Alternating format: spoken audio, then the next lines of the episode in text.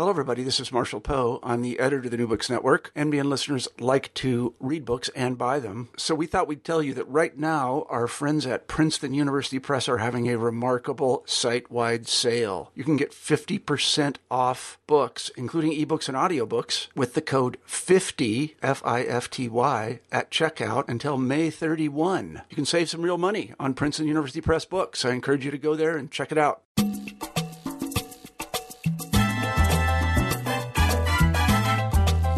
Hello, everybody, and welcome to New Books in Caribbean Studies. I'm Dan Livesay, one of the hosts of the channel, and today I'm speaking with David Sartorius about his recent book, Ever Faithful Race, Loyalty, and the Ends of Empire in Spanish Cuba. David, thanks so much for joining me. Thanks for having me. It's great to talk.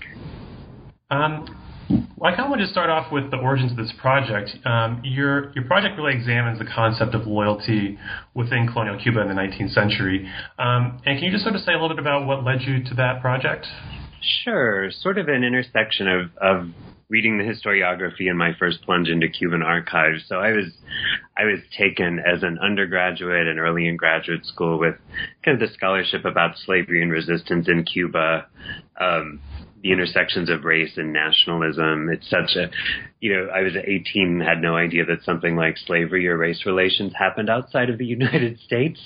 So that from that uh, yield, I kind of blossomed as a scholar and got interested in this. But when I started going to Cuban archives, I noticed that the stories of resistance, rebellion, revolution that had, had kind of first attracted me to Cuba weren't the only stories that I was noticing in documents. And there were as many stories about Cuba as the ever faithful Isle and people actively supporting Spanish rule. And, and it was when that didn't fit with what I was reading that, that I hatched the idea that this could be a project. Well, that's a, a good place to start, actually, in terms of this idea about um, Cuba seeing itself as ever faithful. That's the motto you, you, mentioned at the beginning of the book. That it's, it's called itself the ever, ever faithful Isle. Um, so, can you explain maybe some of the origins of that and how loyalty becomes such a, a, central part of at least the colonial Cuban identity? Sure. I'll start with what an odd fit it probably sounds like, given that most people's association with Cuba is of of anything but loyalty. It's about revolution and about resistance. Uh, but Cuba until 1898, along with Puerto Rico and the Philippines, was uh, there were Spain's last colonies, and uh, after mainland Latin American independence in the 18 it was like between 1810 and 1825 or so. So these these colonies got these titles given to them um, siempre fiel, or, or the cities would get called siempre fidelísima, for like super faithful, super loyal cities. Uh, and any piece of official correspondence you look at from the 19th century has that emblazoned on the top. Any official seal will say the ever faithful Isle of Cuba, and it's I think it's easy to write off as a as a bureaucratic formality. But then when you think about how loyalty sort of seeped into people's daily lives, uh, I got a little curious about what it actually meant on the ground and how people made sense of that. So let's let's start with some of the issues around the 19th century, and and you know Spain has a pretty complicated political history in that period, and, and it kind of uh, bears out in some complicated policies to Cuba. So, um, uh, not to have you go into too much detail necessarily, but could you just talk a little bit about um, sort of the turmoil in the Spanish Empire in the early decades of the 19th century, um, and sort of what happens in the first four decades of that period, and how it affects Cubans' rights and ideas of citizenship and things like that? Absolutely. It might be a surprise to some listeners to know that citizenship and rights were things that were on the table in the Spanish Empire because it's not what we associate with. Um, we think of a colonial system where there might be privileges extended to loyal subjects, but not necessarily the rights of citizenship.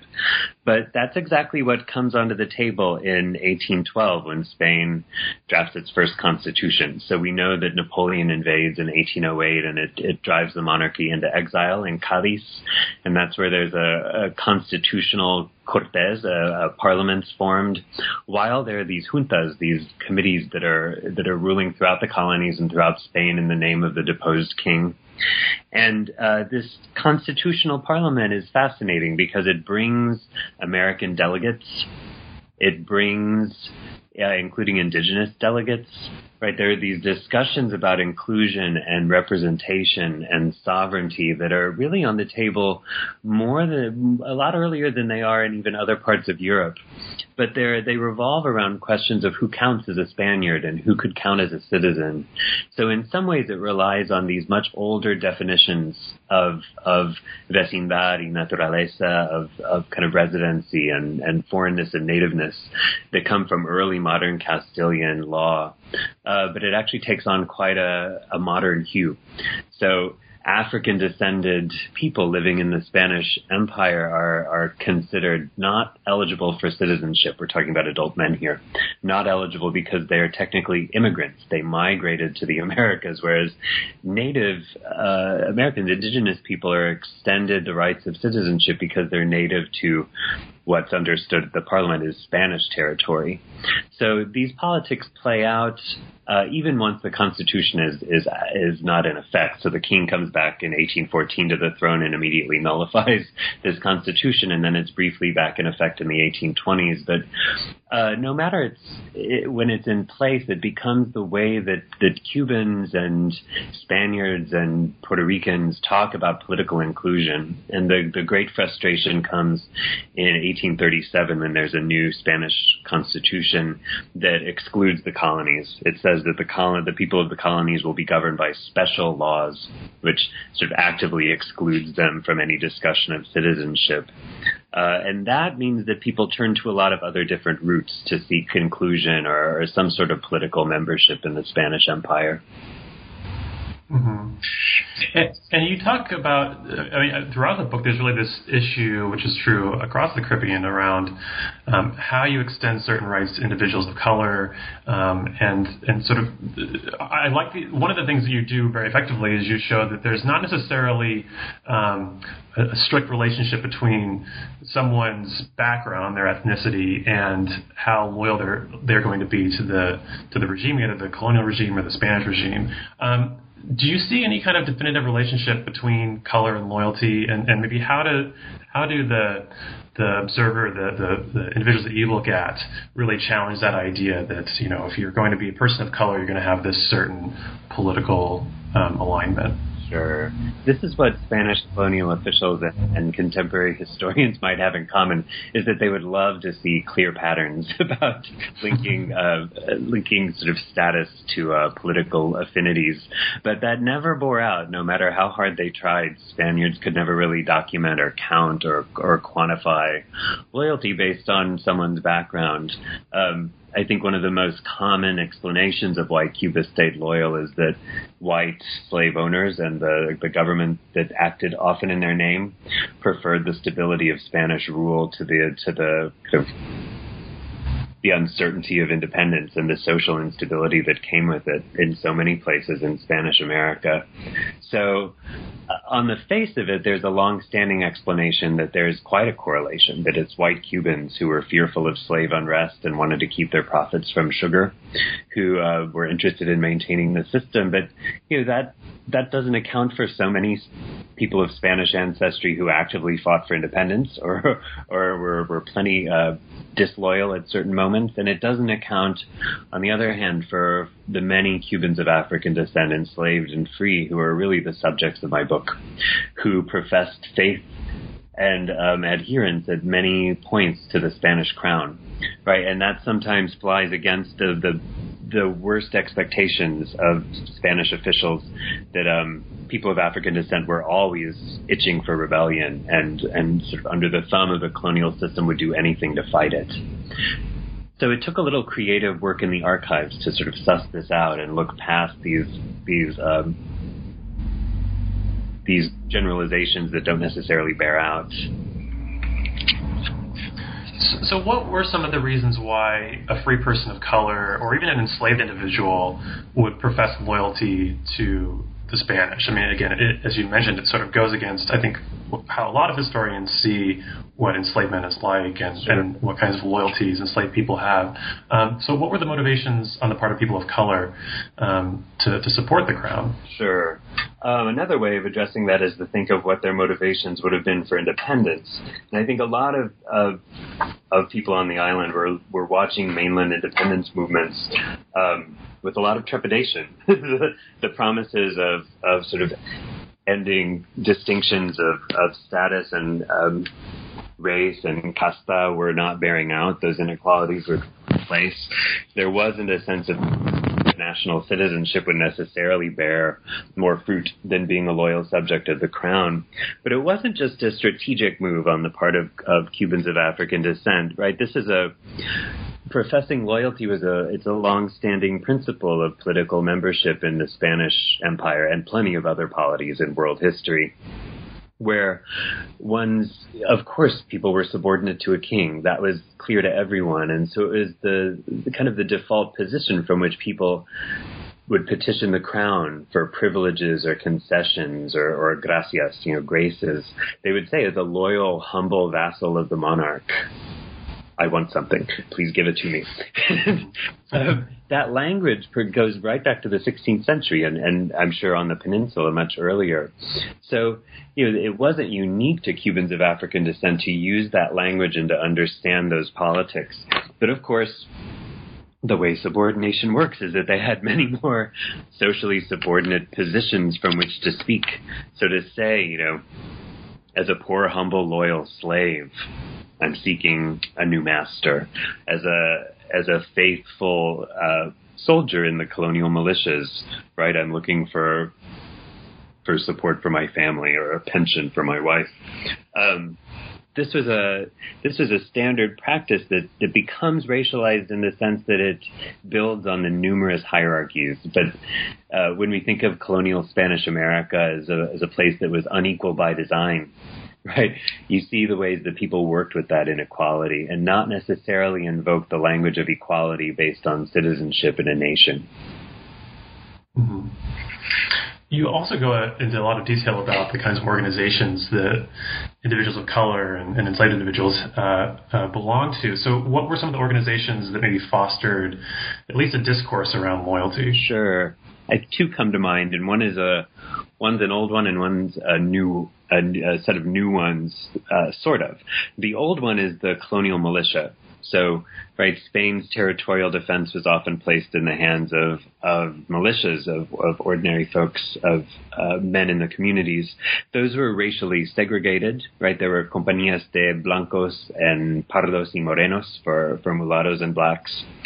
And membership in those wasn't simply a, an occupation. It was a means of social mobility. It was a marker of status, right? If we think of the importance of of military service in general in in Spanish society or so many colonial societies, um, being a member of a militia marks someone as as honorable in society so that was a way that so you have even as the, the the the, luster of militia service starts to decline in the 19th century, you still have uh, men of African descent invoking their service to the crown as a way of getting you know better pay as a member of a militia. Um, better claims in local government. Some of them will invoke that. Uh, that extends itself to the first war for independence when it's not just the uh, militias of free men of color, but there's active recruiting of of slaves in the war effort. Um, those promise freedom to any slave who supports Spain in the struggle against Spanish rule. So, right, as as is famous in Cuban history, there's a, a, a movement that begins in 1868 for Cuban independence that recruits free people of color and slaves and comes to take on a a race transcendent ideology and a multiracial army, um, those slaves who fought against that could have a chance to earn their freedom. So it's sort of an extension of the of the rewards for loyalty in the military context that comes from the militia service. The other institution is is are the kind of asociaciones de color, the, these public associations, uh, voluntary associations that had existed in various forms. We know of the cofradias and cabildos, these long-standing uh, institutions for Cubans of African descent. But after that first war for Cuban independence, uh, which is really a draw and leads Spain still in power to, to grant a number of concessions in Cuba, including political parties, uh, freedom of the press, free association. And in that moment, a number of associations crop up on the island in various cities and towns. So these are these are uh, sociedades de color, so specifically societies for people of African descent. Um, and you see in their their negotiations, despite constant suspicion from authorities that they they must be plotting independence, that um, many of their public activities are about professing loyalty to Spanish rule. They're about fundraising efforts for cholera victims in Spain. It's about playing by the rules of respectability and um, and of patriotic participation in, in politics. So there's a way that that, that that like you said, the discourse of loyalty is prominent with both of those associations.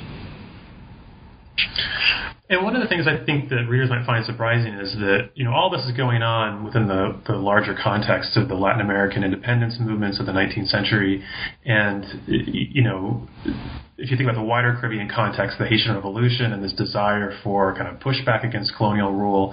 And so it sometimes seems strange to read this about these professions of loyalty among certainly individuals of African descent. Um, and so could you talk a little bit about this wider Caribbean context and, and maybe um, either how it, it, fits in in a strange way with, with what's going on or what's so unique about Cuba um, within these larger upheavals? Sure. I found in the research and writing of this project between sort of Caribbeanists, people who define themselves as such, and Latin Americanists and how they responded to this project. Because from the perspective of Latin American history, Cuba is really the outlier here right? The early 19th century is a time of independence. We all teach our classes about it with a colonial modern split that happens in the 18 teens and 20s, and Cuba and Puerto Rico just don't fit that. From the Caribbean perspective, if you consider yourself a historian of, of the Caribbean, my goodness, loyalty to, to European colonial rule lasts well until the the middle of the 20th century. It's not such a cut and dry story. So you do have the Haitian Revolution, but you have, you know, the other French colonies, which are still Departement of France today.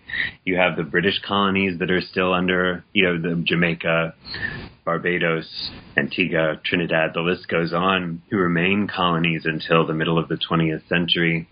So the idea of of one's political subjectivity being formed under colonial rule isn't so surprising in the Caribbean context. And indeed, you find discourses of loyalty. You'll locate, you can, you can see it throughout the British Caribbean. Um, I think of labor movements in the 1920s and 30s that are that are seeking sort of concessions based on being good loyal subjects of the of the king or of the queen of England you see it in the French context with you know the French system extends citizenship in much more fulsome ways at some moments than it does in the British and Spanish context. So you see kind of rewards for loyalty and, and that language being invoked in the French context. So in the Caribbean, the story of colonial loyalty is a much longer one and a much more prevalent one. That that kind of recedes from view when you're looking at it from the perspective of, say, Argentina or Mexico, where you know the events of 1808 in Spain set off the independence movements that that lead to a break from Spain, not necessarily a, the continuation in a Spanish system that that proceeds along the lines of discussing liberalism and citizenship and rights and freedom. So similar discourses that are happening in 19th century Spanish American republics that don't necessarily get juxtaposed. Mm-hmm. And so, uh, is there a way that the Cubans who are expressing loyalty are expressing it within the context of these Latin American revolutions? Um, are they trying to to construct an identity that's fully opposed to that? That's interesting. Sometimes you'll find people making the argument, you know, by the 1880s, they're they're referencing indirect rule in Africa. where, British Africa, where colonial subjects are, the, you know, we can look now from from the historiography and see that the British were certainly not hands off with uh, Africans in the British colonies, but a sense that you know people can govern themselves and, and proceed as they wish, and they didn't need the, the Spanish American republics as the example. In other moments, uh, Cubans could raise the specter of independence, right, as a almost a threat to Spain, and say, you know, yes, you might be governing us by special laws, but please recognize that there are there are readily available options. Those didn't always look so appealing from Cuba, but they were there sometimes to be invoked. Um, the connections weren't necessarily as as prominent as as one might think if one wants to see these expressions of loyalty as as part of a matrix of quote unquote modern politics, right? To to see were Cubans recognizing themselves as moderns alongside these um, these new republics. That was that's not as prominent in the discussions as I, I might have expected. Well, one of the things that does happen is that there's a lot of warfare in Cuba, and um, there, there are uprisings. There's a series of war, you know, just a number of wars towards the end of the 19th century, which eventually leads to independence. And and your book uh, it concludes with independence, and I wonder if we can kind of build our way up to that moment. Um, so uh, maybe you could spend a few minutes to talk about the, the conspiracies, uh, the 1810s, the 20s, the 40s, um, and how did they affect officials in Cuba? Does it does it affect their sense of of island loyalty? Does it affect their perception of individuals of African descent? Sure. The, there are a few conspiracies. The the the Soles y Rayos de Bolivar in 1823. There's the the Águila Negra later in the 1820s. There's a Joaquin Infante floats the idea of a constitution in the 18 teens for Cuba. You do see these occasional uh, movements toward independence or suggestions of anti-colonial sentiment or organizing. Um, what often happens is is kind of a contradictory or there's kind of schizophrenic process uh, by colonial officials in which certainly Cubans of African descent are often scapegoated. And in a period when the, the transatlantic slave trade is, is shifting to, to be a clandestine effort, right? You're, you're having fewer uh, imports from Africa, or at least uh, African captives coming with much more difficulty than in the past, just as Cuba's sugar economy takes off and there's this great demand for slave labor. Uh, it's certainly advantageous for colonial officials to to implement social controls during a moment like that, and they'll invoke these these independence efforts uh, when they do that. On the other hand, the the the main agents that discovered and dis, sort of dismantled the the Soles y Rayos movement were Cubans of African descent. There's an amazing story and that I found that's in the book about a an illiterate African born slave who's working at the printing press of one of the men who's pr- printing broadsides about the, the Soles y Rayos uh, conspiracy. This is organized by Colombians abroad and then sort of brought to Cuba. That man tells a friend of his who tells her uh, a male superior of hers who is the slave of a very prominent man in Havana, and all of them go to the Captain General's palace together and decry that this this revolt is happening. Uh, in another part of Cuba, at this very same moment, another slave hears about it and and sort of finds a broadside that's that's directed toward people of African descent, and he takes it to um, his owner, who's a woman who who, even though he can't read, keeps it away from him and won't tell him what it says. And and then he takes it to a priest who does the same thing, and finally he takes it to a local authority. And again, these conspiracies are are kind of identified and demobilized, set off by the actions of Cubans of African descent. Sometimes uh, you'll hear after this officials say, "Yes, we're, this was." Some people were blaming slaves for all of this, but we do recognize that the loyalty of these people is meaningful and valuable. Some will say, you know, as we're looking for ways to control the population, the free population might set a good, you know, they're so loyal they might set a good example for all of these uh, newly arriving slaves to to profess proper loyalty to Spanish rule and to the colonial order. So it's a it's a contradictory process, and it's I what I what I never intend in the book is to suggest um, a harmonious model of complete social integration in which everyone's supporting Spanish rule. But in these moments of rupture, you see. Um, you see moments of acknowledgement of support and sort of deeply held suspicion at the same time. Well, and does that ultimately create certain problems for reform movements that might, you know, not necessarily be entirely revolutionary, but at least want to see some changes? So, d- does the language around loyalty create certain complications for pushing certain reforms? Um, I think it creates a sense that no one can rely on sort of natural affinities of people. And I think that's something that you notice independence leaders uh, butting up against at, at, at regular intervals. The idea that one can't simply expect slaves or free people of color to, to see a relationship between their individual struggles for autonomy and a national struggle for autonomy, uh, and that's that's one of the things that I wanted to point out in the book. Mm-hmm. Well, let's go on to the the Ten Years' War, which is a pretty important part of the book. Um, and, and, for for maybe readers or, or listeners that don't know much about it, could you sort of describe uh, what the Ten Years' War does and what the goals of its leaders are, and, and um, maybe how how open that conflict is to individuals of various ethnic backgrounds? Sure. The the conflict starts in in 1868 in October on the, the eastern side of the island, which is not the sugar intensive and then slavery intensive part of the island.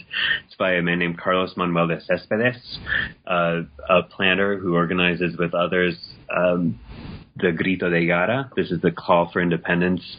And uh, immediately starts recruiting. He frees the slaves on his own estate and, and notes that the, the independence movement will be committed to, to the abolition of slavery.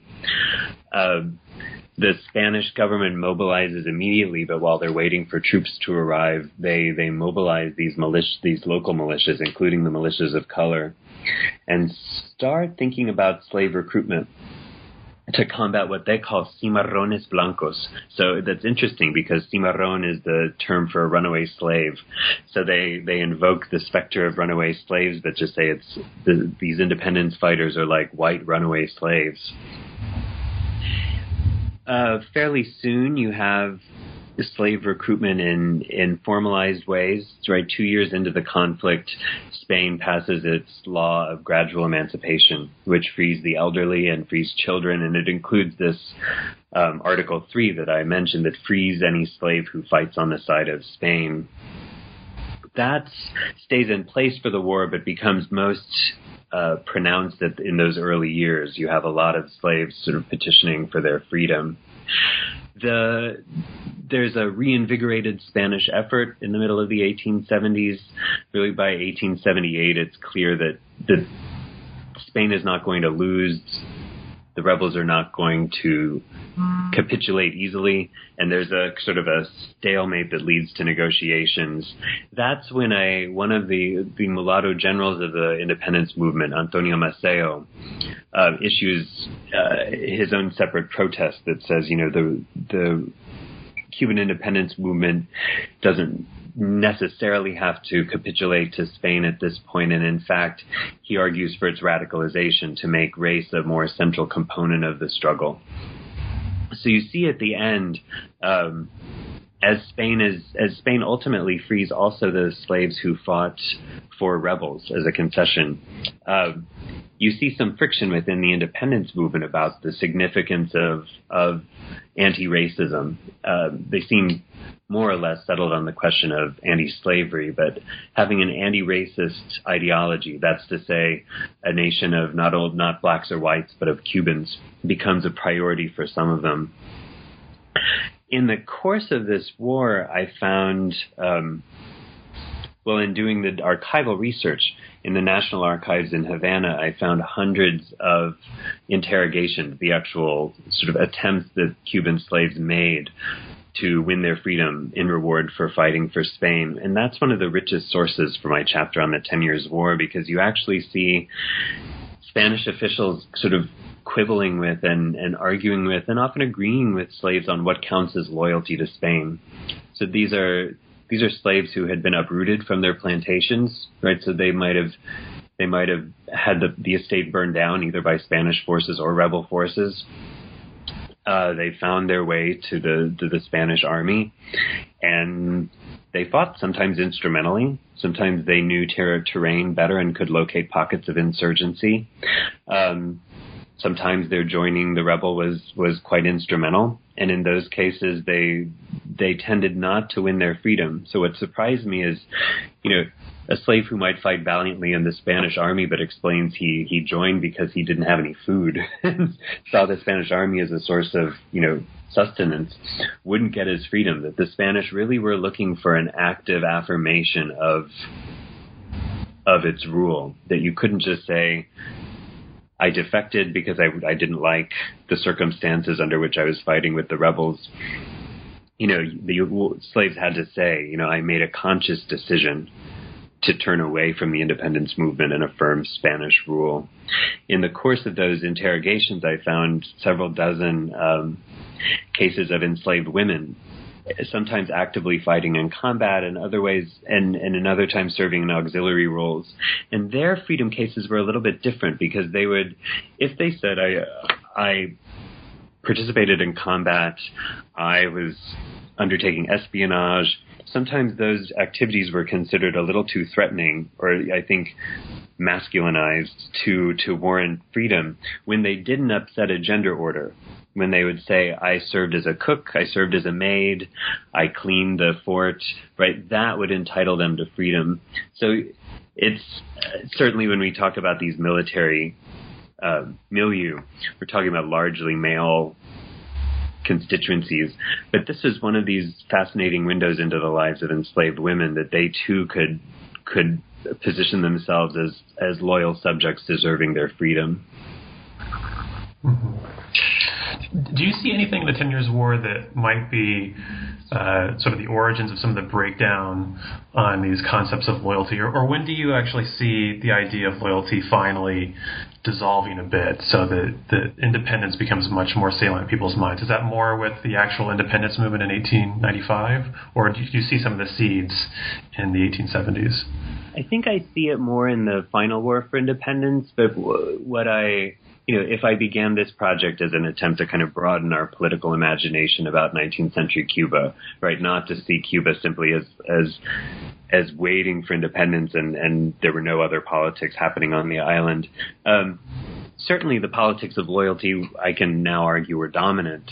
But it's the Ten Years' War where I think ordinary Cubans are able to see in in um, plausible terms other political alternatives. So what I find is that the rhetoric of loyalty, right, the, the power of that concept doesn't diminish very much, but it relocates itself, right? So one can see oneself as proclaiming loyalty to something that's not Spain, whereas there might not have been so as many visible or viable political projects people could identify with before the Ten Years' War. By the 1890s, you see a real proliferation of political projects on the island, and I think, uh, again, uh, people still talk in terms of loyalty, but they could talk about loyalty in in much different terms. And one of the most important ones for the independence movement is is, and this echoes not just the the language of independence and nationalism in Spanish America, but you know, as Benedict Anderson would tell us, right, nationalism in general, ties of horizontal loyalty. So if my book was about loyalty to the crown, these really are about vertical ties. This is about being unequal by design and sort of locating one's subordinate position as a means of making claims. Those are all about ties to a higher power, acknowledging one's submission loyalty can also be horizontal. One can be loyal to a, a fraternity of of fighters in the struggle for independence, and and soldiers can identify each other as brothers. And uh, that tends to be one of the ways that loyalty changes its valence in the independence war, where it's not such a vertical concept anymore. It's it's horizontalized, um, if that's actually a word. So I you know, maybe because loyalty was my front and center focus, I didn't necessarily see it going away in the war for independence. I just see the language relocating to other political projects, and that includes sort of projects with a transnational orientation. There's a there's an Union Africana started in 1892 by an Antiguan labor activist named William George Emanuel, who's it's vaguely back to Africa in its ideology, and and in, at one point actually petitioned the Spanish crown for a, to charter a ship that would that would allow returns to Africa, and Spain responds by saying it can't do that because there aren't any Africans in Cuba; that everyone's a Spaniard. so here's one of these instances where the Spanish officials may be instrumentalizing this language of loyalty and Spanishness to uh, to deny a request for a, a kind of Pan Africanist organization to advance its its goals. Well, and that, your comment about sort of the ideas and the rhetoric of loyalty, not necessarily breaking down, but just uh, transforming a little bit. Do you see that or the rhetoric around loyalty uh, becoming important in the early nationalist projects? Uh, you, you end the book really right at the moment of independence, but do you see that carrying on afterward? I do, and in order to in order to see that, I had to to qualify some of what I was talking about during the 19th century itself. So I think one of the frustrations one can find with sources that that talk about sort of one's unswerving patriotism to Spain or, or, you know, unswerving loyalty to any cause is how much credence we can give it. You know, were people saying this just to, for strategic reasons? Did they were they really loyal? I think is the is the question that always comes up when I'm looking at these documents. And you know, when I was first telling people about this, the the initial response was always, "Well, of course, someone's going to say that," or you know.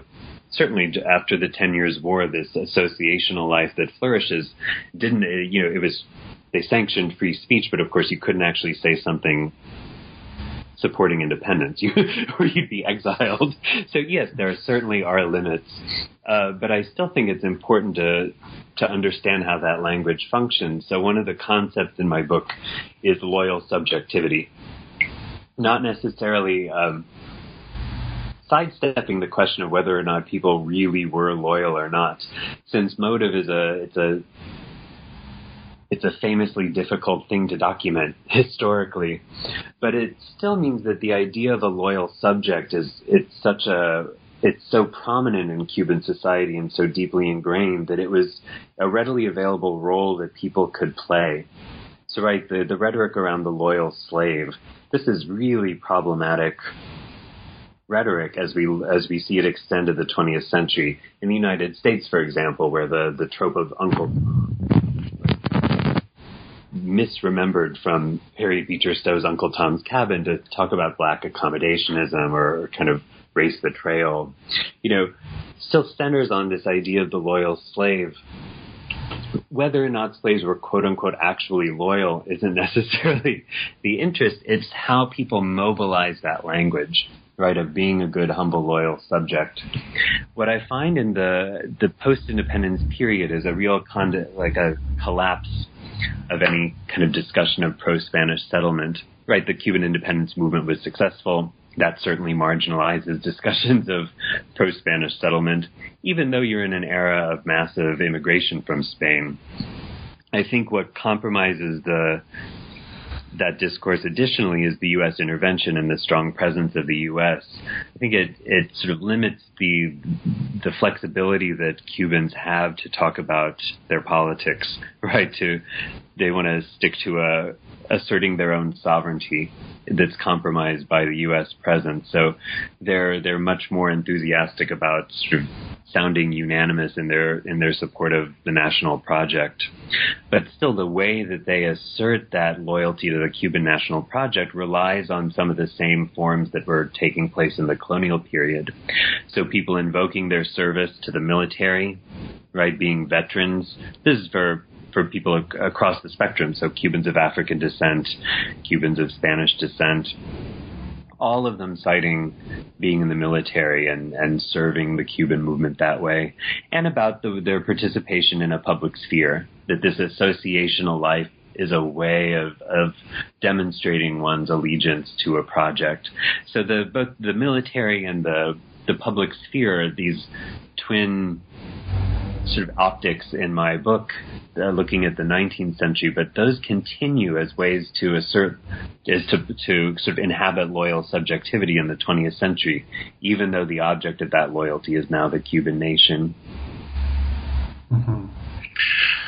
Well, I really like the way that you you end the book with that reflection on, on aspects of loyalty and their continuance, and and I think the book in general really presents some important challenges to the the way that people discuss Cuba during the 19th century, and I think also just the way that scholars interpret the idea of loyalty amongst enslaved people or people of African descent. Um, uh, so I really enjoyed it. I think it was a, it really puts forward a lot of important ideas, not just for Latin American history, but I think for uh, Caribbean history generally. Um, just really quickly, uh, this is an open access book, and so I wonder if you could just say a little bit about that and where readers can find it. Absolutely, they can they can type "Ever Faithful Sartorius" on on Google, and it my book comes right up as a PDF that they can download. Um, I was approached by Duke University Press, that which published my book. Um, just as you know, was finishing copy edits about participating in a pilot project they were entering with a with a nonprofit called Knowledge Unlatched. This is a UK based organization that's that's trying to find alternative and and sustainable models of academic publishing and, and they kind of tried a pilot project forging partnerships between university libraries and presses to um, make certain titles available by open access.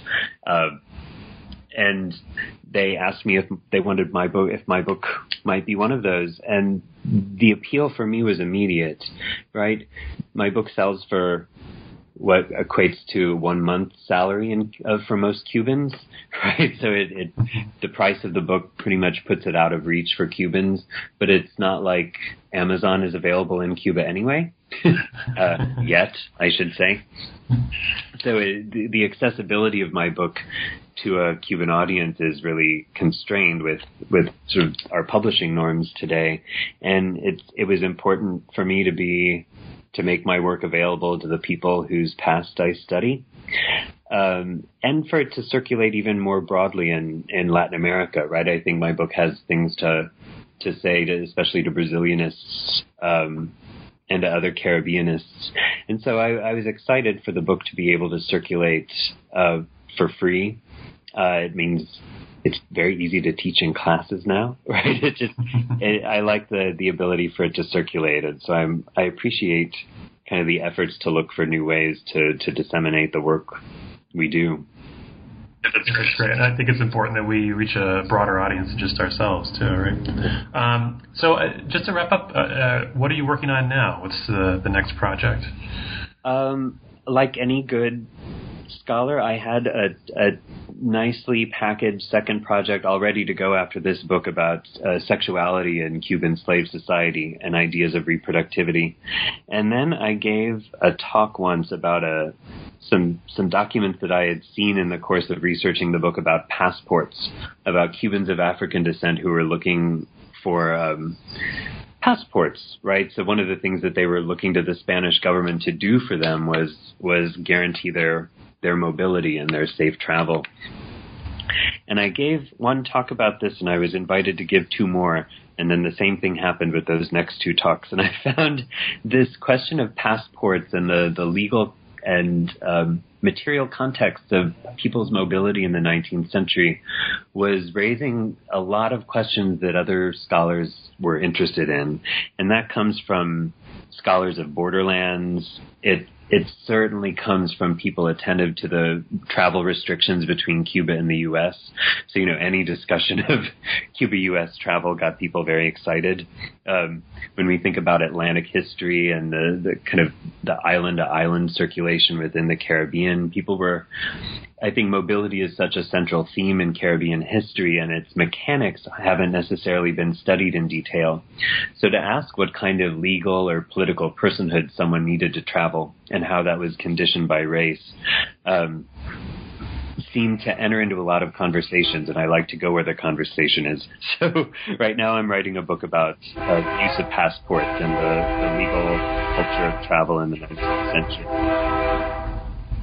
Well, that sounds really terrific, and I'm looking forward to, to reading more about that. Um, Well, thank you so much for, for talking with us, and for our, our listeners, uh, get the book. It's free. Get it online. So, um, but but I really enjoyed it, and I really appreciated this conversation. Thank Thanks so much. so much. All right, take care.